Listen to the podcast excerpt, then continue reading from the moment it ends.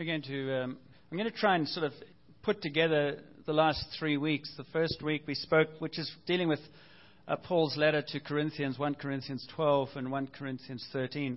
1 Corinthians 12, we're talking, we're talking about, um, when David Lally was here, we was talking about uh, that God gives gifts, supernatural gifts to uh, the church, his body. It's called the body for a reason. Um, and those supernatural gifts are words of knowledge, uh, prophetic words, uh, words that encourage people to believe and hear what God has for them. What God has for each of us is way beyond who we see ourselves to be.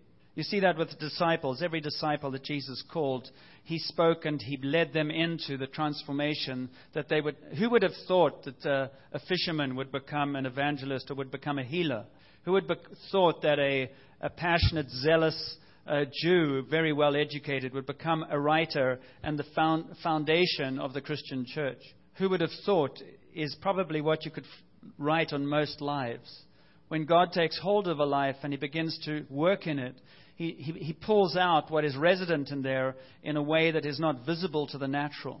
And I would absolutely lay my life down to say that every single one of us has not seen the fullness of what God has for you. And that much of our despair and depression is because we're too naturally based.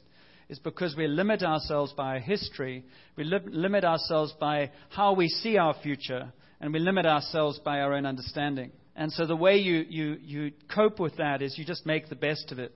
And uh, it's usually a lie because God has so much more than you could ask or imagine. And one of the biggest challenges we have is how do we actually believe the supernatural and move into the future with it and, and be transported into places we wouldn't possibly have imagined possible. And I want to suggest to you that what Paul was saying when he said, you know, these, these gifts are here, uh, I was talking to somebody this week because there's lots of people who say, no, these gifts aren't present. And I, and I, I was driving into th- thinking today, why? Why would anybody want to argue that the supernatural stuff that God gave his disciples isn't present today? There's a kind of why would you want less? Or why would you want to diminish? It doesn't make any sense to me. It's like going to the New Testament and you have this bleep of light with Jesus and his disciples, and then you just turn all the power off and you go back to the Old Testament except for the new story. Jesus was radical, and he opened up heaven in a way that made the, the things possible after Jesus that weren't possible before. And our natural inclination is to be unbelieving because we can't wrap our heads around it, which is why we need revelation. Revelation is when we see something and we can't work out how it is, but we just know it is. Does that make sense? Revelation is you know that you know, but you don't know how to explain it. It's when God's Spirit does things and he, you just know that you know Him, but you don't know how to tell somebody beyond a certain point. That's part of what walking with Jesus is like. So you have these supernatural gifts, and they, they, they're given and they're embryonic in everybody here, no question. And then he talks about, and what we talked about last week was that uh, the, the church, or God, when God draws people together, he always draws people into community, and he always draws people into relationship. Uh, following Jesus never leads you into isolation. You might lead yourself into isolation. The Bible is called lost when Jesus operates, he always brings people together. So Paul talks about the body of Christ, which means some say I'm a foot, some say I'm an eye, some say I'm an ear. Everybody has a function and a purpose, but you're all connected. We're all connected. And the reason we're connected is because the foot needs the eye to see where it walks, and uh, the, the hand needs the brain to know what to do. And so every part needs another part for it to be fulfilled. And one of the biggest dangers and one of the biggest problems in our culture is that we have subgroups and support groups. This is the foot support, support group, or the blind eye support group, or the poor hearing support group. And one of the reasons why we sometimes have all these support groups, and I haven't got anything against them, is because you cannot see a foot fulfilled in a support group for feet. And you can't see an eye fulfilled in a support group for eyes. You see the eye fulfilled when it's in the body. There's an interconnectedness that is required. And one of the reasons why I gave out a survey last, last week, and if you got, you, we also mailed them out, just a feedback survey for the church about how to participate. There's some at the back if you didn't get one or you haven't filled one in yet. It's about how do we engage together. Because Jesus, and after Paul talked about that and talked about the body and said you're all members of one body, which means you're all members of one family, and for some of us we go, I do not want to be a member of another family. Mine is bad enough. There are all kinds of responses to the invitation to be part of family. But you see, God also wants to heal and redeem the dysfunctional experiences we have of families and relationship. And so He wants us to begin to grow into families that are functional and families that actually are welcoming and families that are healing and families that actually bring life and bring encouragement and bring acceptance even while we're still being made whole. And so the family of God is meant to be welcoming of all people into a place where together we can learn who God has made us to be and then facilitate that growth into becoming more than we would ever have thought possible. And that's why Paul, after Romans, uh, 1 Corinthians 12, when he's talking about these gifts and he's talking about the context of these gifts so within the family where you start hearing God's voice, encouraging people, he then says the 1 Corinthians passage that actually is always misquoted, usually in weddings, which is love is. And it takes love and makes it into a sentimental wedding thing rather than love is God. And so I want to end there, but I want to just go back to where Jesus says to uh, his disciples, he's in, in John chapter 12, uh, John chapter 13, he's, he's been talking to his disciples about it's going to get rough. It's going to go a way that they never anticipated. He's going to be killed. It's going to get very scary. It's going to get violent. One of them, who've been, they've been friends now for, 12, uh, for, for three years, one of them is going to betray Jesus. And it says, John says, and Jesus loved them to the end. And then he washes their feet, and he, he goes to wash their feet, and he comes to Peter, and as usual, Peter can't take anything quietly, and he says, No, no, no, no, you can't wash my feet, wash all of me. And Jesus says, Unless I wash your feet, you are, you are already clean, unless I wash your feet, you'll have no part of me. And Peter was still operating out of a broken esteem. I am not worthy. And Jesus was actually saying to him, You are worthy, because I have made you worthy. You're going to discover that and he washes his feet. And I want to suggest to you that there are many people like all of us probably who follow Jesus, and he, he wants to say to us, You are already clean. One of the biggest problems is we have self esteem issues. And self esteem issues directly impact our relationships. And when, when God comes to us and we say yes to Jesus, He makes us clean. It doesn't mean you're worthy. You, he makes us worthy. And he says to his disciples after he's washed the feet and Judas has left, and then he says to them this whole story about loving one another. What does he say? The Son of Man is glorified and God is glorified in him. If God is glorified in him, God will glorify the Son in himself and will glorify him at once. All that means is glorifying means that when they look at what Jesus does, how he does it, they go, How can any human being be like this? And they go, No, it's not just a human being, it's the Son of God, it's God in a human being Glorified means when it's amazing and you go, How did that happen? And it brings glory to the one who created. My children, I will be with you only a little longer. You will look for me, and just as I told them, so I tell you now, where I'm going, you cannot come. A new commandment I give you love one another. As I have loved you, so you must love one another. By this, everyone will know that you are my disciples, if you love one another.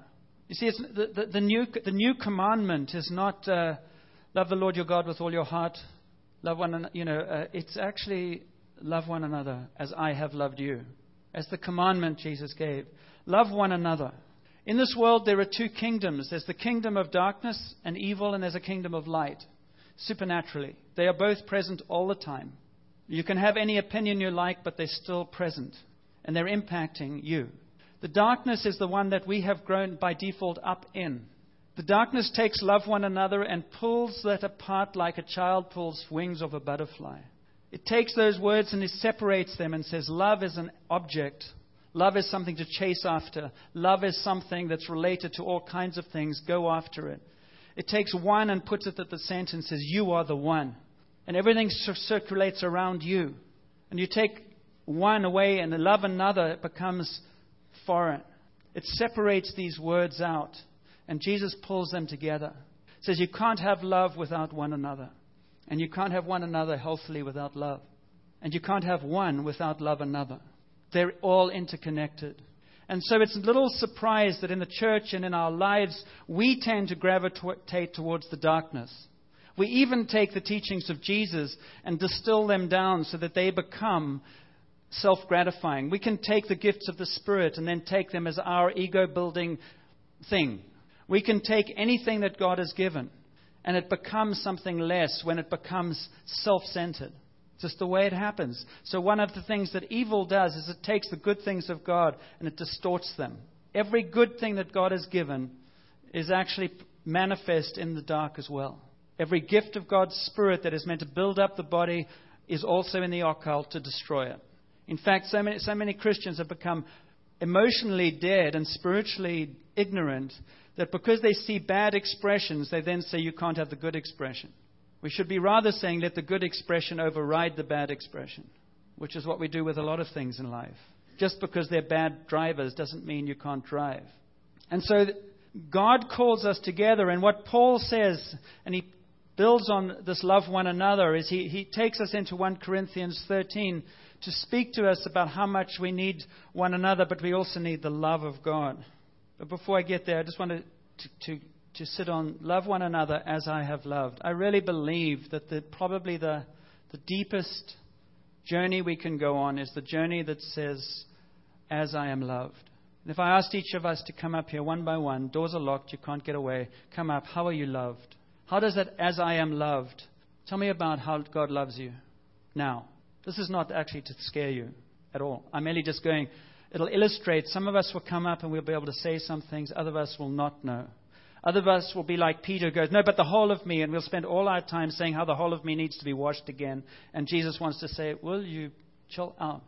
I have made you clean. It's called grace, as I am loved. Love one another as I have loved you.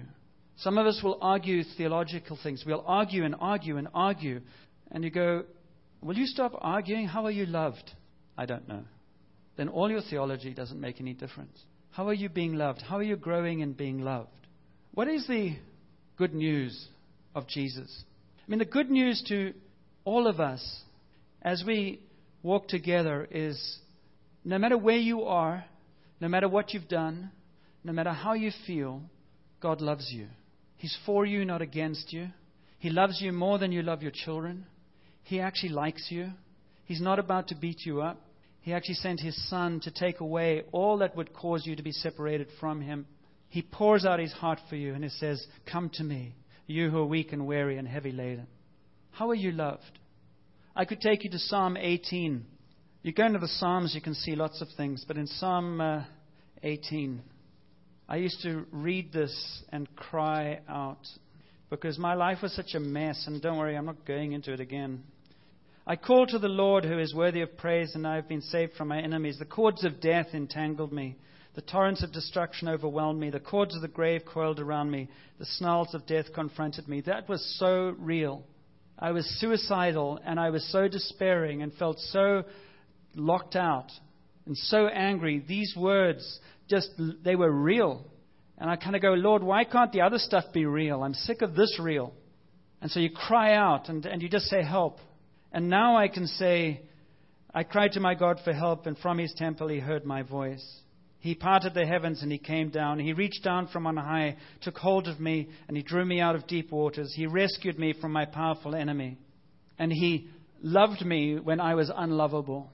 And my hope and my faith and my joy now is because he took hold of me. I didn't do anything. I screwed up. I messed up. I didn't. It was him who took hold of me. There is nothing, nothing, nothing in anything, any life here that disqualifies you from the love of God. And if you unpacked it, you can understand where you've been failed and you've broken promises and others have broken promises. There's a lot of stuff around our lives. And God's love doesn't change. How has He loved you? How does He love you? Love one another as I have loved you.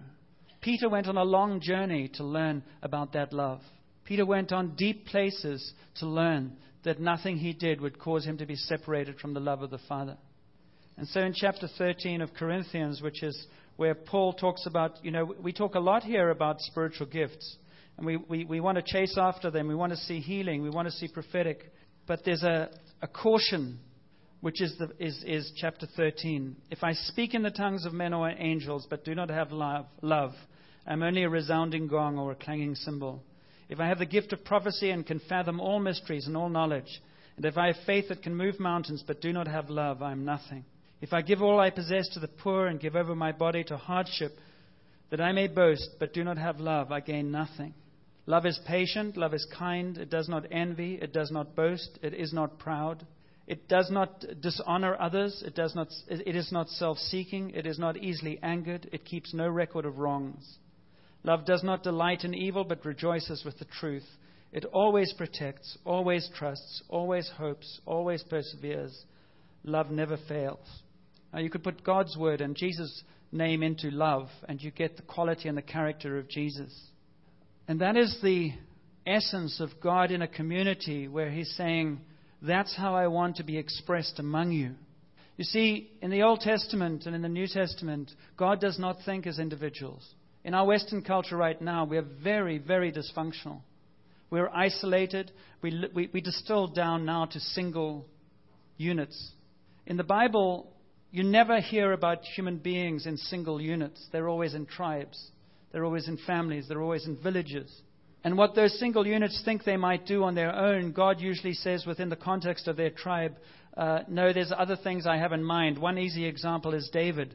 They, they obviously knew who was going to be anointed king out of that family. It wasn't going to be David. When, when the prophet came and he anoints David, he's the most unlikely candidate.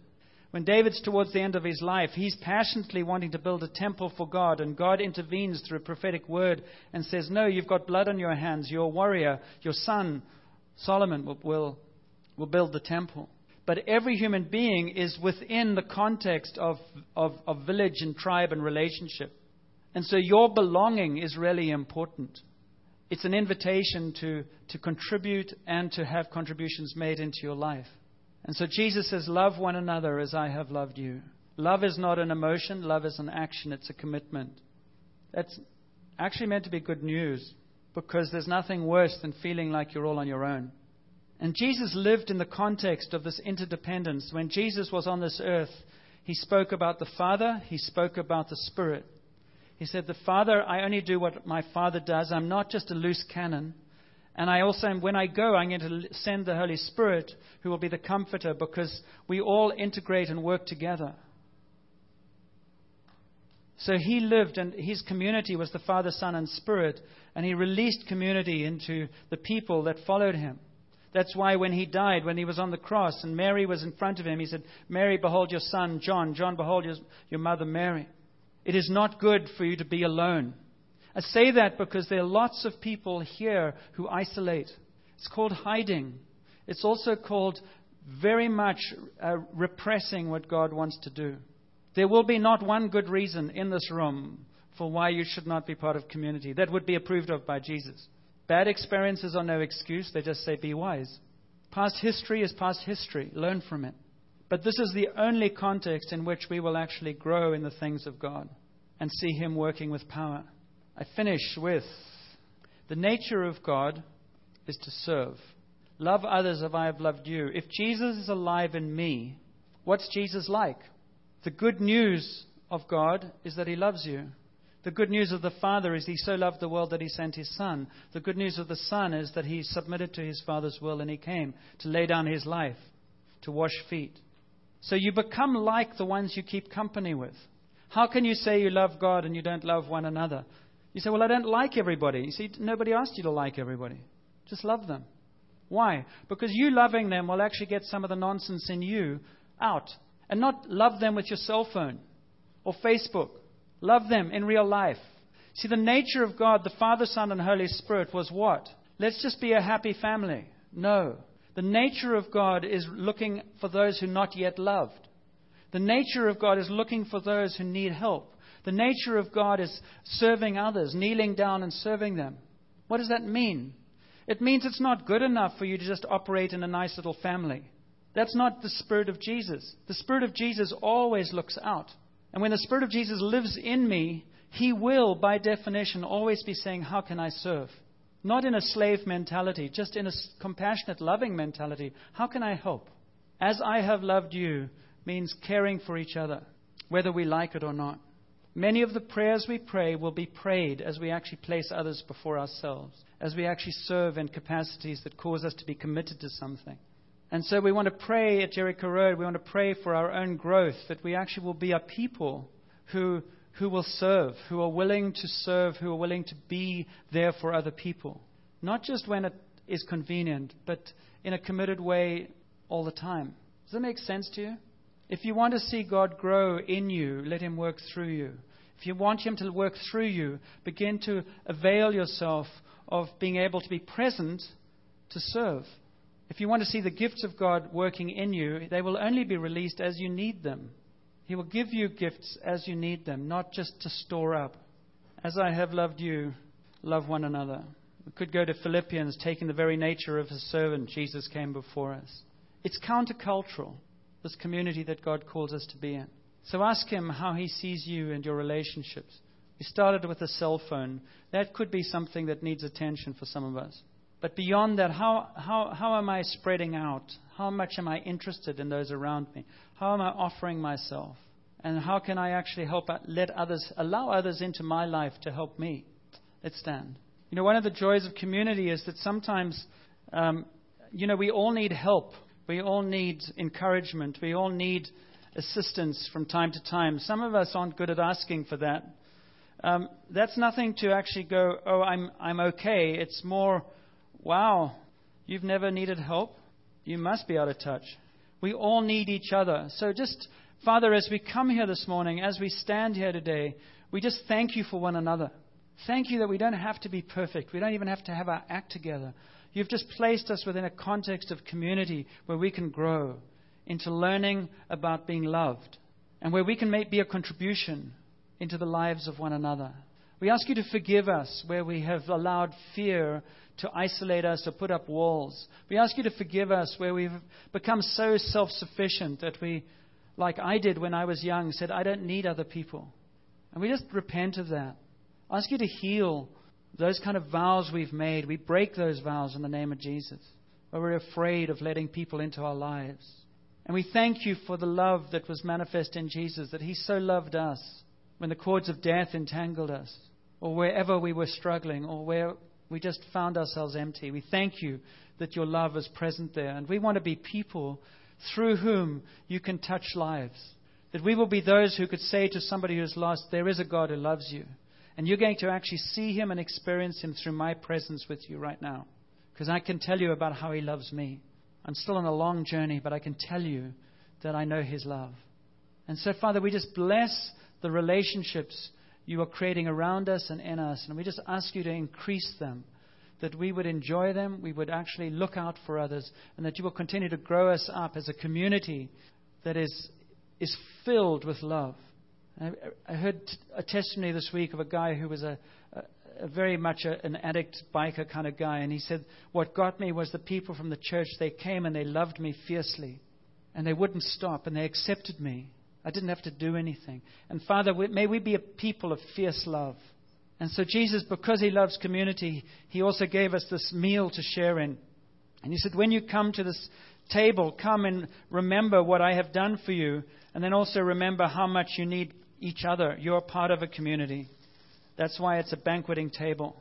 And he, he invited them. He said, Whenever you gather together in my name, do this in memory of me, because this is what is important to me. If you love me, you will do the things that are important to me, and they are actually your lifeblood as well. So often, I have in the past and still do, and you probably do too, are like Peter. I protest I say, Lord, I have got strength to follow you. I believe in you. I'll never leave you or forsake you. And Jesus says, when the rooster croaks, crows three times, you will understand that you cannot do this in my own strength. You cannot love like I call you to love in your own strength. So as we come to the breaking of bread and the, and the sharing of the wine, we come to that place where Jesus says, But I in you can do more than you could imagine.